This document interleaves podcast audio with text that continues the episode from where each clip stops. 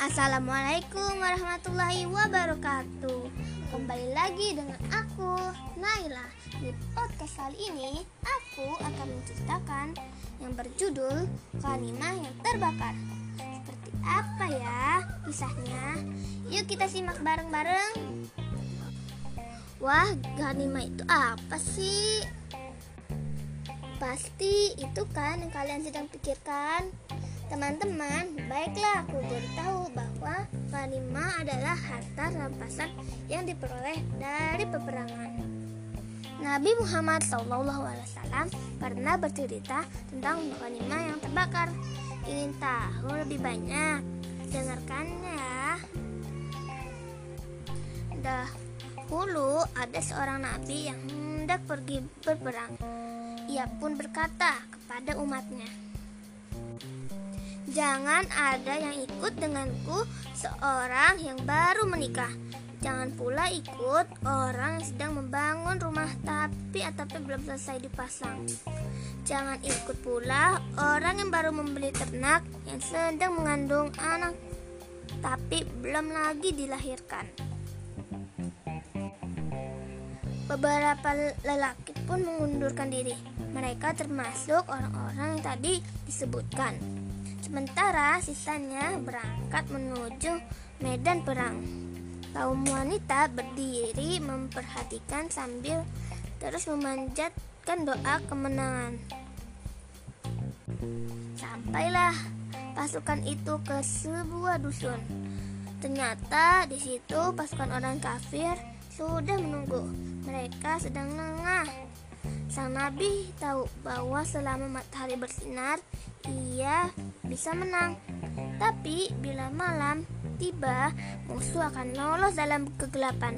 Maka di pedangnya matahari dan berkata, Engkau diperintahkan dan aku juga diperintahkan. Setelah itu Nabi pun berdoa, Ya Allah, tahanlah matahari itu di atas kami. Doa itu dikabulkan. Matahari pun seolah berhenti di langit, sementara di bawahnya pertempuran berkacamuk. Seru. Dengan izin Allah, sang nabi dan orang-orang beriman memperoleh kemenangan. maka bertumpuklah ghanimah yang ditinggalkan musuh. Namun, ketika Nabi mendekat, muncullah api besar berkobar. Terkejut Nabi pun berkata pada pasukannya, "Di antara kalian yang mungkin ada yang melakukan hulul atau pencuri ghanimah, maka kemarilah. Tiap kepala suku harus menjabat tanganku dan bersumpah." Ketika hal itu dilakukan, tangan Nabi lengket pada tangan dua atau tiga orang. Nabi pun berkata, kalianlah yang berbuat hulul. Harta yang dicuri itu pun dikembalikan bentuknya berupa emas sebesar kepala kerbau. Lalu turunlah api dari langit dan membakar semua ghanimah itu.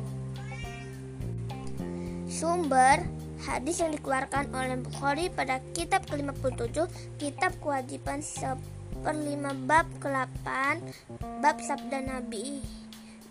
Dihalalkan untuk kalian harta rampasan perang. Sekian kisah ghanimah yang terbakar. Terima kasih telah mendengar sampai bertemu di lain waktu. Wassalamualaikum warahmatullahi wabarakatuh.